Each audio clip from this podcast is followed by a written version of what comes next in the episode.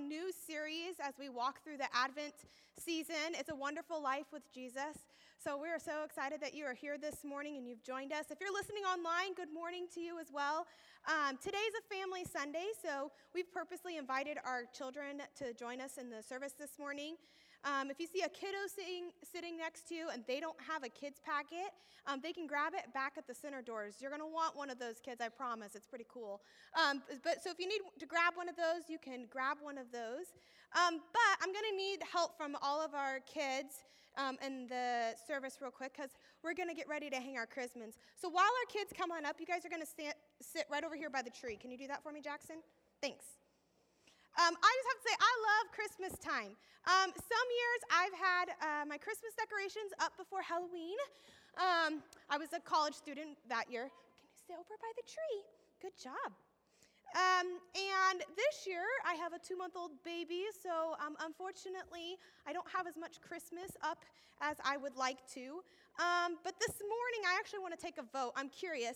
If you're the kind of person that believes that Christmas decorations, Christmas songs, and like anything Christmassy should occur only on or after December 1st. Raise your hand. All right. Now, if you're the kind of person that maybe is a little bit more like me and you typically have your Christmas decorations up before Thanksgiving, raise your hand. All right. And uh, for the small group of you that didn't vote because your Christmas lights are on your house all year long? Okay. Now, uh, that survey has nothing to do with the sermon this morning. I just wanted to gauge our Christmas cheer this morning as we are in the service. Um, hey, guys, perfect timing. You guys are awesome. Okay, so um, our kids are uh, going to be hanging our chrismons on the tree. All right, so you guys can grab one chrismon. You're going to hang it somewhere on the front of the tree so everyone to see. Okay. And now chrismons are Christmas decorations um, with a Christian symbol on them. They help Christians to remember that Christmas is a celebration of Jesus' birthday. They're often used on Christmas trees in churches and in Christian homes. They're traditionally colored white and gold. White is liturgical or church um, for Christmas. It symbolizes that Jesus would be pure and perfect. Gold symbolizes his majesty and glory. So, one of the first symbols that our kids decorated this year was the Trinity. This symbol represents the Christian Trinity of God, Jesus, and the Holy Spirit.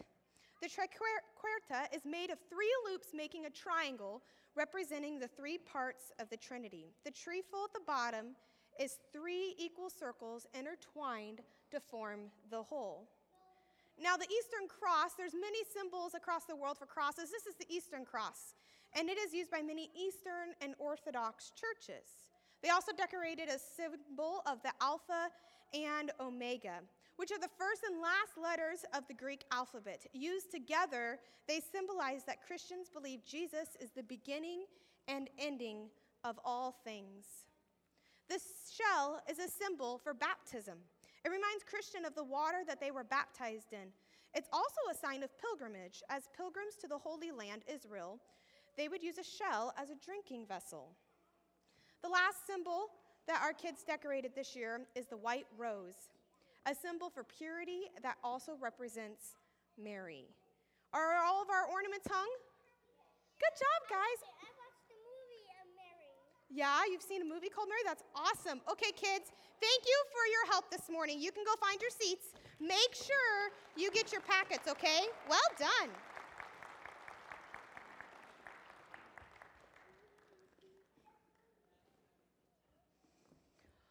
All right, so What's Advent?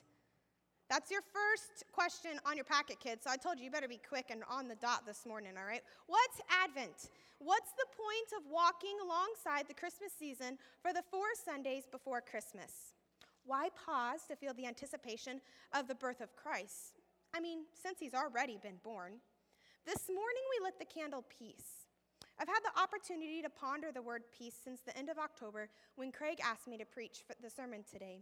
I've spent the whole month of November thinking about peace, picturing peace, feeling peace, and even being caught off guard by moments of undeniable peace that I know in my heart only came from the still, small voice of God whispering to my heart. Do you feel that? That's called peace. Uh, these moments have shaped my heart and also my home this month. Um, and you have the opportunity this Christmas season to start it off peacefully. Sounds maybe a bit of a dream to some of you to start it off with peace, with a thousand things on your to do list, decisions about which house you're going to go to for the holiday days coming ahead. You've got gifts to shop for. Some of you still have your decorations to hang. But trust me, today you're going to face a moment later in our service where you're going to make an important decision. And it's going to be up to you and only to you to embrace those feelings of that decision or to run away from them. Now, kids and adults, I'm going to be saying the word peace quite often today. And starting from this point forward, I want you to make a tally mark on your papers. There's a little box, okay? For every time I say the word peace, that one doesn't count. And see how many times you think I say that word this morning, okay? Now, I want to read to you from the Gospel of John this morning. We're going to be in chapter 14. It's also going to be on the screen if you'd like to follow along. But would you stand with me for the reading of the word? John chapter 14, starting in verse 15. If you love me, you will keep my commandments, and I will ask the Father, and he will give you another helper to be with you forever. Even the Spirit of truth, whom the world cannot receive because it neither sees him nor knows him. You know him for he dwells with you, and he will be with you. I will not leave you as orphans, I will come to you. Yet a little while, and the world will see me no more, but you will see me. Because I live, you also will live. In that day, you will know that I am in my Father, and you in me, and I in you. Whoever has my commandments and keeps them, he it is who loves me. And he who loves me will be loved by my Father, and I will love him and manifest myself to him. Now, Judas, not Iscariot, said to him, Lord, how is it that you will manifest yourself to us and not to the world? Whoever has my commandments and keeps them, he it is who loves me. Jesus answered him, If anyone loves me, he will keep my word and my Father will love him, and we will come to him and make our home with him. Whoever does not love me does not keep my words, and the word that you hear is not mine, but the Father who sent me.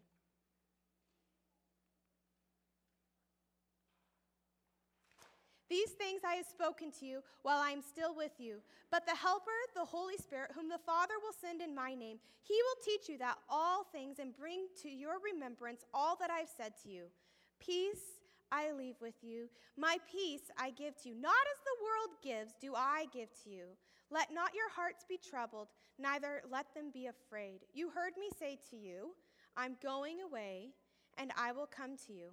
If you loved me, you would have rejoiced because I am going to the Father, for the Father is greater than I. And now I have told you before it takes place, so that when it does take place, you will believe.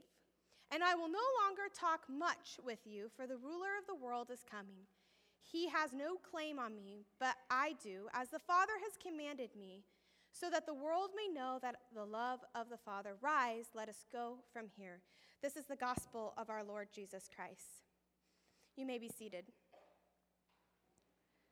There's two things in this section of verses this morning um, that sticks out to me that I want to point out to you this morning. And the first is this. In verse 27, it reads, My peace I leave with you, my peace I give to you.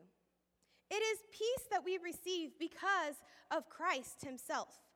So, those moments where you have experienced peace in the past, if you can picture a moment where you've thought of something peaceful, that is a gift from Christ. Peace is given to you and me, but for what reason? What purpose is it that would peace would be given?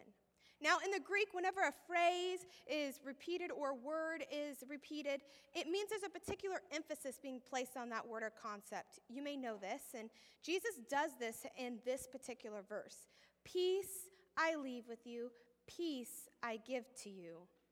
He says it, basically the same sentence twice. Uh, see, Jesus needed the disciples to really understand this because he wasn't going to be with the disciples in the way that they had grown accustomed to. He knew they would experience hard times and experience fear. And instead, Christ said, Peace. Kids, you got a good count going so far?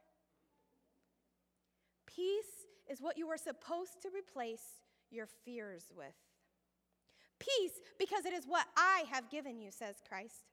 So if we are to replace our troubled hearts or our moments of fear with peace, what expectation does that really leave the disciples?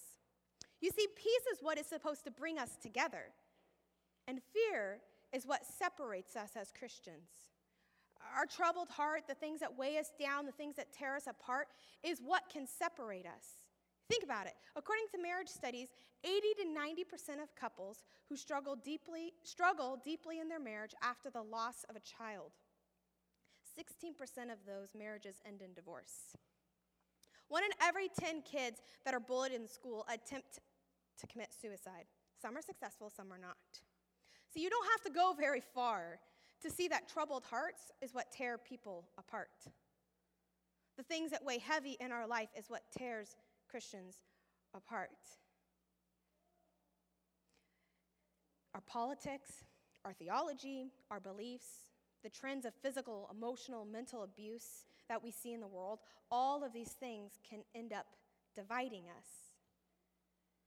So Christ knew exactly how hard it would be for the disciples to receive the peace that Christ left for them. He knew that because of fear, he knew that because of troubled hearts, that we would need reminded. Which is why he said what he said in verse 29. And that's the second verse I want to bring to your attention today. In verse 29, Jesus says this And now I have told you before it takes place, so that when it takes place, you may believe. It's like Jesus somehow knew we'd need a little more help in our unbelief. It's like he knew we'd need one more reminder that leaves peace in our life. And if you read scripture the way I do, it's almost as if Jesus is saying in this verse, I told you so. He knew that we would forget the feelings of peace. Instead, we would embrace our fears, and it would lead us to non peaceful living. All along, Christ knew we would struggle to live a life that reflects the peace of Christ. Last week, Nicole shared this concept from Bob Goff, and it says this When joy is a habit, love is a reflex. But when we live in the love of Christ, we experience the peace of Christ. That whatever is your current reality, it's not God's final vision. We live in the tension of what's already happened because of the birth of Christ and what is going to come. We live in the waiting and hope and anticipation that restoration, that healing, renewal, and peace is just around the corner.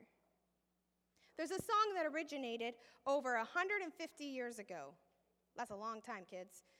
And when it was first created, it was a gentle religious camp meeting song, and it was written in the 1850s. But within a few years, its tune became so popular that people began writing new lyrics to the tune. Its most common lyrics are known as the song called The Battle of the Hymn Republic.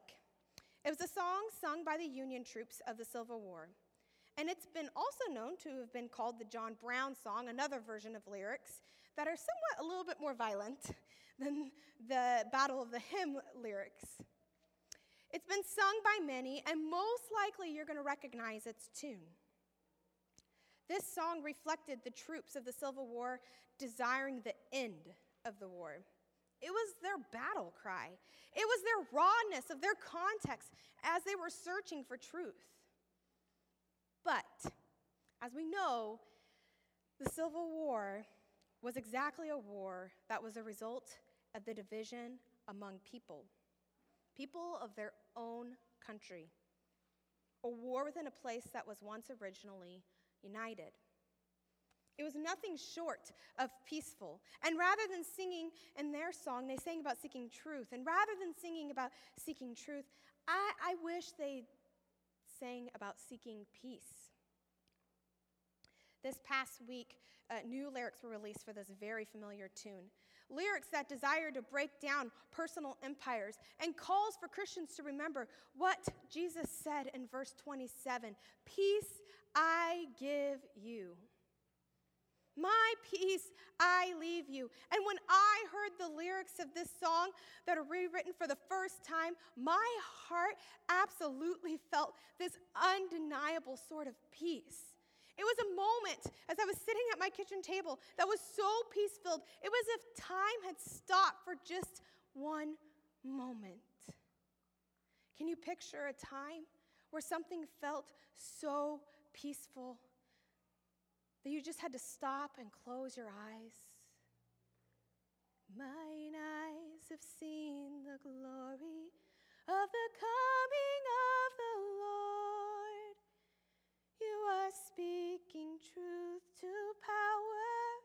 You are laying down your swords, replanting every vineyard till a brand new wine is poured. Your peace will make us one. I've seen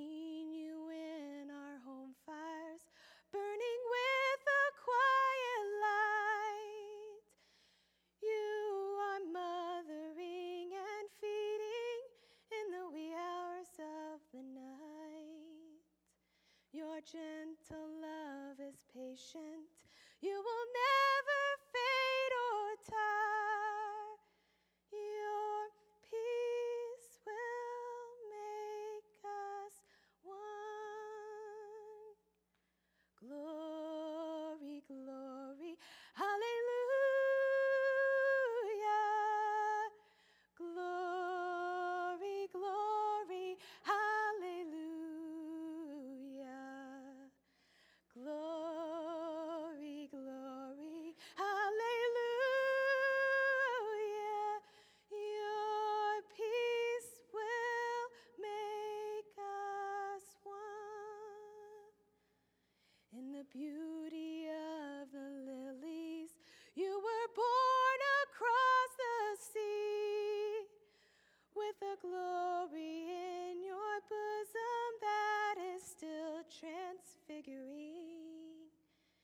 dismantling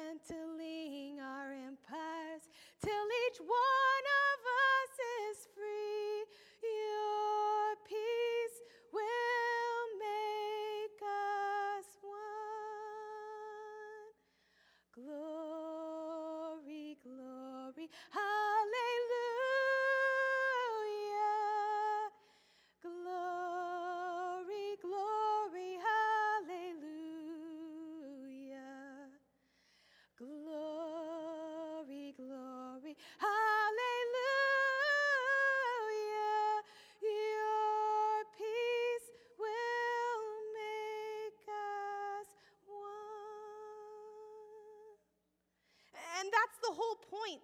The whole point of peace is that we would become one, that the things that divide us for a moment would connect us.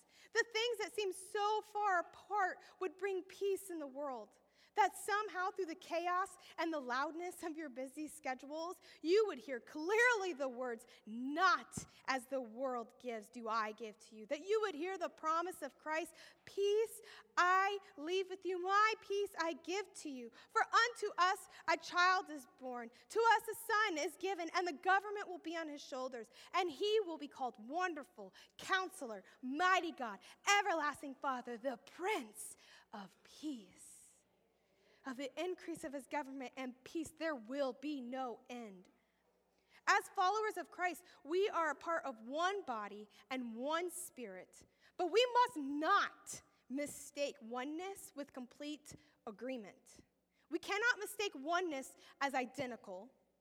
Oneness does not mean that we all think alike, agree on the same things. Oneness does not take away our individuality. We are one in the body of Christ. That is our oneness. You see, remember in Corinthians, Paul writes, the human body has many parts, but the many parts make up one whole body. If the foot says, I'm not a part of the body because I am not a hand, does that not make it any less part of the body? And if the ear says, I'm not a hand, and does that make me any less part of the body? If the whole body were an eye, how would you hear? Or if your whole body were an ear, how would you smell anything? But our bodies have many parts, and God has put each part just where He wants it. You see, the body of Christ is made up of many parts because each of us is not only to experience peace in a world that is filled with not much peace at all, but we are to be peace to others. How beautiful is it actually that our differences can actually bring people together rather than divide us? A couple weeks ago, I was visiting my family in Colorado, and I had a really special opportunity to capture a five generation picture with my great grandfather, Leon. Now, my great grandfather, Leon, is 100 years old. He will be 101 in April. It was this special moment that I got to share with my son and his great great grandfather. We went to visit him one evening when I was in town. He's in the VA nursing home in Florence, Colorado. And when I was at that nursing home, my whole world stopped for a moment when I placed my six week old son into the arms of his great, great grandfather. Leon looked up at me with the biggest smile that I had ever seen. And you would think in this moment that my heart would feel like joy or, oh, how precious. But my heart was caught off guard because in that moment, of all the words to come to my mind, I did not expect the word peace to come to my mind. That this moment was somehow so filled with peace. That this man who has lived a hundred years, served in wars, watched the world change so drastically before his eyes. This is a world where nothing is the same as it was when he was a little boy. And yet, as he held my son with their differences so far apart, my son will grow up in a world completely different than the world that he has known. I could think of no other word than peace. These two humans are so far apart, so different from one another, yet he deeply loved him. Isn't that the kind of unity we want in our homes? Isn't that the smile we want every person to experience when they encounter peace, the peace of Christ in their life? You see, no matter your age, God can use you to bring peace into the world. Our oneness will dismantle our personal empires. It will make us free. Our oneness will cause us to lay down our differences that cause us to hate and instead embrace the difference that comes with the depth of love through Christ to our world. We're going to take communion this morning, which is not only a place to come join in the table of the Lord, writing ourselves before the Lord, but it's also a place to set aside our humanness and embrace the peace of Christ. We come to the table of the Lord as one body. And we believe that if you call yourself a Christian, you are a part of this meal. This morning, Pastor Nicole is going to come up and lead us into this communion time. And as she comes, I want you to meditate on the word peace. I told you earlier this morning that you would have a choice to make this morning, that you would face a decision that could impact your entire Advent season, a decision that could actually shift your perspective this year. This is that moment, a moment where you participate in the Eucharist because of the grace that was given to you, that you receive in order to bring peace to others. And you have a choice to re- hear and receive the words, Peace I leave with you, my peace I give to you. Or you can choose to ignore them. Jesus sat with uh, the disciples in, in, a, in a moment where I believe was an unpeaceful time. he sat with them and he talked with them and he loved on them. And they ate a meal together. And at one point during the meal, he, he took the bread and he told them, This is my body. This is my body, which will be and is broken for you. And as often as you come together as one, and as often as you come together, I hope that you will break this in remembrance of me and in remembrance of what I have done for you. And then he took the cup. He said, This is my blood, which is poured out for you. And as often as you come together, I hope that you will remember what I have done for you. So this morning we're going to come together and we're going to take communion as one body and um, remember all that Jesus has done for us, the love and the peace that he gives us. So as I um, pray f- over, uh, over the communion elements, I would ask those who are helping serve uh, communion to come forward. In a moment after I pray, uh, you will be able to come down the center aisles, um, take communion, and we do intinction here, which means that you will take a piece of the wafer and you will dip it into the cup, and you'll make your way back to your seat. Um, I would encourage you, uh, it's fine if you want to do it one by one, but I'd encourage you to do it as family and as friends. Come around together and do this as one. First, okay? Um, if you need gluten free, that's over on this left hand side. Other than that, let's let's pray as we come together for communion. Heavenly Father, thank you for sending your Son to be a reminder of the, the awesome love and the awesome peace that you give us. I pray that you would help us to remember. In the midst of this season, the Advent season, and the waiting and the anticipating, help us to just remember all that you have done, all that you are doing in our lives. We love you, Lord, and we ask these things in your heavenly name. Amen. You may come now.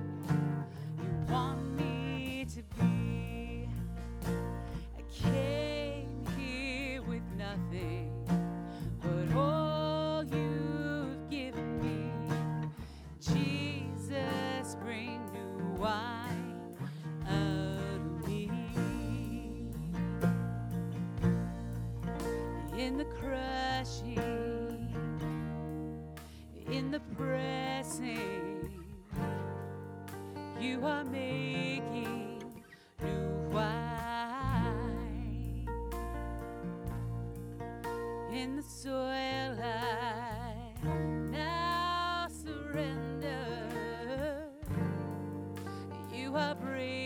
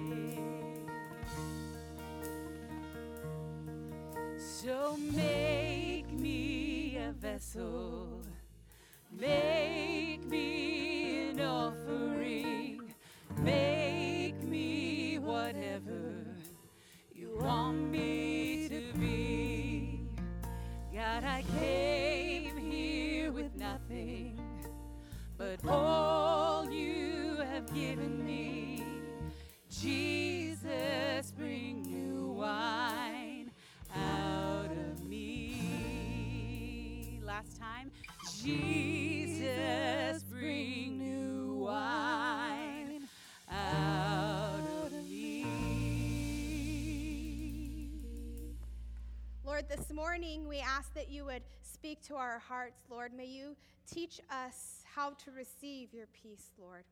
We ask this in your name. Amen. Let me give you your benediction for you this morning. May the peace of God empower you to be peace to others. By the power of the Holy Spirit living in you, may you embrace the love of Christ, living as one body of Christ. I love you. God loves you. Go in peace this morning. Cause where there is new wine.